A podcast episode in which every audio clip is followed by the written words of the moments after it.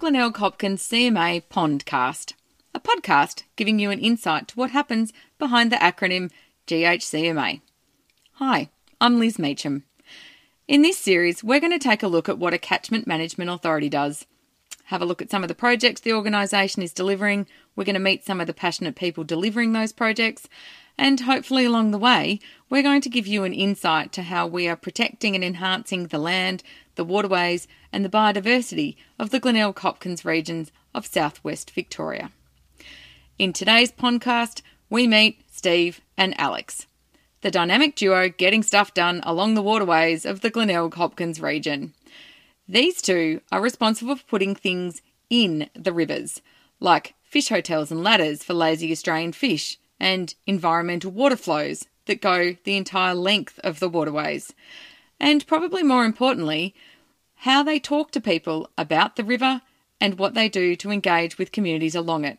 Something they say is actually the best part of their job.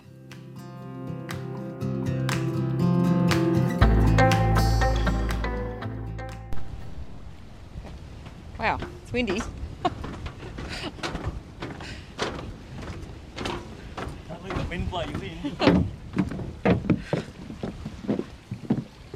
So, for today's podcast, we are down on a very windy pontoon in Warrnambool, windy Warrnambool, and we are talking to Steve and Alex from the CMA. Morning, gents. Hey. If you can introduce yourself and tell us what you do at the CMA. So my name's Steve Ryan. I'm a water resources officer at the CMA, and yeah, do all sorts of things around water and fish, and environmental water and what whatnot. Lots of different things. Uh, and my name is Alex Lewis. I'm a water resources officer with the CMA as well. Um, and yeah, I do what Stephen does. So, Hang on, I'm not a water resources officer. I'm a What are waterway you? health. I'm a waterway health planner. Jeez, I don't even know my job. so the two of you, the two of you work together at the CMA, and it is a bit windy down here, but we will persevere with it. You spend a fair bit of time outside in the environment, don't you? Yeah, usually. Um, the last 12 months, not so much, but yeah, we usually do get out and do a bit uh, around waterways and start. You know, we've started um, by increasing fish habitat around Warrnambool, and we're going to continue on that um, vein in the next couple of years. So yeah, it's it's been been an interesting sort of place to work lately to to do that sort of stuff. We're on the Hopkins River. You deal with some stuff in the Hopkins River. Alex, what other rivers do you deal with? Uh, so the Glenelg, uh, as per the name of the organisation, is our other big river. Um, so we've we deliver environmental water down there, which is a sort of a big part of the work that Stephen and I do, um, as well as sort of a whole lot of complementary work, I suppose. So we, we recently compe- completed a big fishway on the Glenelg, which was exciting, and um, we've done fish habitat works and heaps of riparian revegetation stuff, fencing, and all sorts of good things to keep the river healthy. So the idea behind a lot of your work is to improve the overall environment of the river, not just the water that's flowing down it. What is a fishway? Uh, so, I guess a fishway is like a, a ramp or an extended sort of series of rocks that help fish swim up over a barrier. Um, so, a lot of people have this vision of uh, sort of American fish and American rivers with salmon jumping up waterfalls with bears at the top catching them, but um, Australian fish are, dare I say, a bit more lazy than that and, and won't jump or will be very reluctant to, to leave the water at all. Um, so we have to build these, yeah, long sort of slopes that allow them to, yeah, sort of climb up as a, as a fish ladder or a fish ramp or rock ramp fishway sort of suggests. Now, it is seemingly getting even windier down here, but we will persevere for a little bit longer because it's not just fishways that go in the water. You're not just putting rocks in, are you, Steve? There's a thing called a fish hotel. What is a fish hotel that you are putting in the river, and why on earth are you putting hotels for fish? Yeah, fish hotels. It's a crazy concept, but yeah, that's what we do. We put in some habitat or what we like to call fish hotels into the river. Um, what that does, it supports the fish in the river. So, you know, over time we've removed a lot of snags and natural uh, debris in the in the waterways for lots of different reasons, and now we're going back in and putting stuff back into the water. And one of those things is fish hotels, but not just fish hotels. We do rocks and we do things called lay down snags, things that support um, fish, not just for angling, but also for the conservation side of it as well. So we do lots of work in and around our rivers, talking to anglers and suggesting where and how they would like their fish habitat. Um, and then we go in and do the work. So yeah, it's it's uh, a pretty cool concept and it's a pretty cool job to do. We pretty much put this stuff in and, and fish turn up. It's it's really really gratifying. And so a fish hotel is a bit like a box built out of trees. Really, it's it's just a big box of trees that you put in the river that the fish come and live in. Yep, that's exactly right. and um, we weigh them down with some rock um, so they don't float away. And um, yeah, they, and they do an awesome job. We've seen some amazing results in the Merri, which is not too far from where we are at the moment. And um, you know, as soon as we put these um, bits of habitat in, fish just turn up.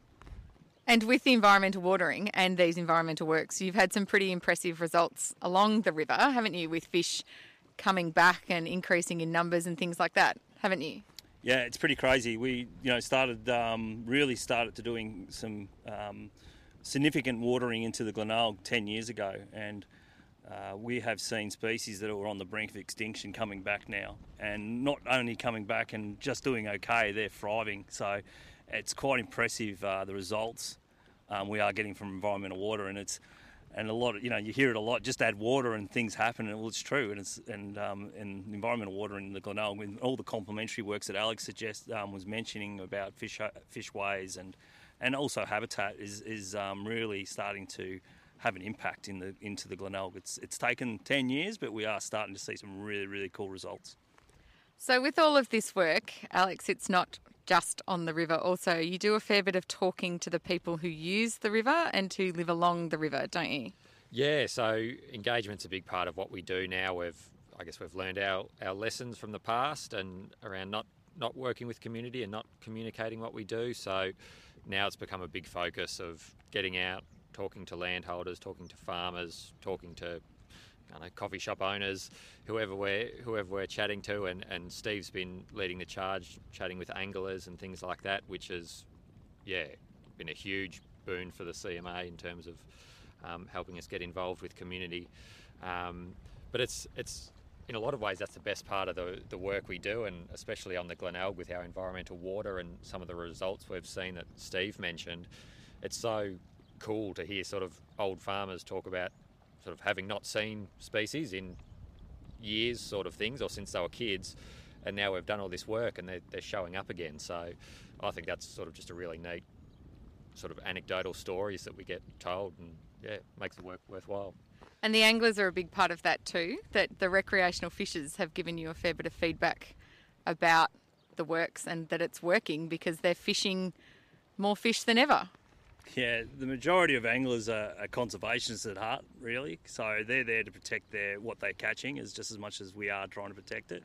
So it's quite an easy story to tell them. You know, we do this work, and you're going to get more fish or more fishing opportunities. So it's quite an easy story, but it's just telling that story and getting it right and getting the process right. Um, and I think um, majority of um, anglers are on board with what we're trying to do. We we get lots of positive um, feedback. So yeah, it's it's quite an easy job when it, it all works like that.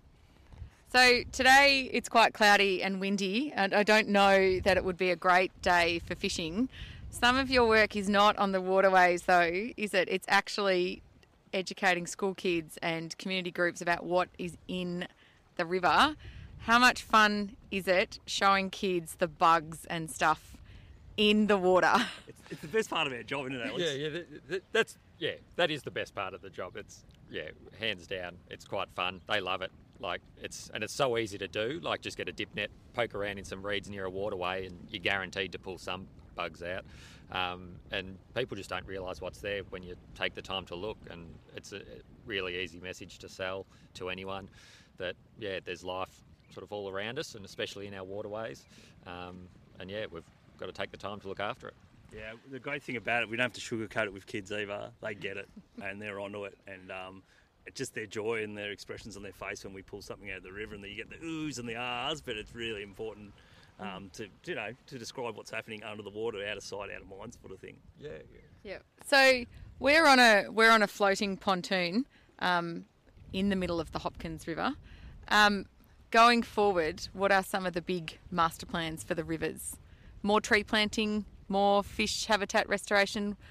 What's happening next? Yeah, all of that. Um, so we are pretty much standing right on a place where we'll be starting to do some fish habitat works and complementary works around that. So tree planting and weed removal and things like that. So it's just really a stopgap method. The the stuff we put in the river. Um, until the trees that we plant along the river start growing and, and dropping limbs in, and then that'll start supporting itself again. So yeah, it's just about you know having those little little chances to um, operate in um, the estuary and, and put things into the estuary, and, and then hopefully over years to come, you know, it'll start supporting itself. And you've seen that sometimes it takes a bit of time, like 10 years of the environmental watering, and you've seen some results. So these are short term projects for long term positive impacts. Yeah, it's yeah, nothing happens quickly in the environment. So, yeah, a lot of the stuff we do is sort of planning, looking at that sort of 10 year horizon. So, it's I know it's something everyone's got to consider when you do any environmental work. It takes a long time for a tree to grow. I'm sure most people are familiar with that. Um, I suppose the only short-term solutions we really see these fish hotels. They tend to you'll have fish show up the next week after you've stuck them in, which is pretty cool. But um, yeah, it's all part of that long-term picture. So the fish hotels will, will last as, as long as they last, but the plans for that revegetation to, to take over and yeah, take care of things from there. Perfect. So if people would like to know what you're doing, they just keep following along the Glenelg Hopkins social media and website, um, and they can continue seeing what's going on in the rivers. And if you want to get involved, you know, in especially the habitat work, um, yeah, get in contact with us, contact the CMA, and yeah, you can talk to us and, and get involved. we will be um, running lots of fun activities as we um, as the work goes on because there are community days, aren't there? Like you can come and build a fish hotel and you can come and plant trees with the CMA, can't you? Yeah, and you can come and look at us electrofishing and see what see what sort of fish we pull out around these hotels that we're going to be putting in. So yeah, it's all, it's going to be lots of fun. It's one of the few occasions you might actually see Stephen holding a fish. So oh. yeah, yeah, thanks, Alex. and the banter certainly continues outside the office. Thank you, gentlemen, for being part of the podcast today. We will now go and get out of the wind, but um, it has been interesting to hear what you actually do at the CMA and how it's making a difference to the waterways. Yeah, thank Thanks, Liz. Much.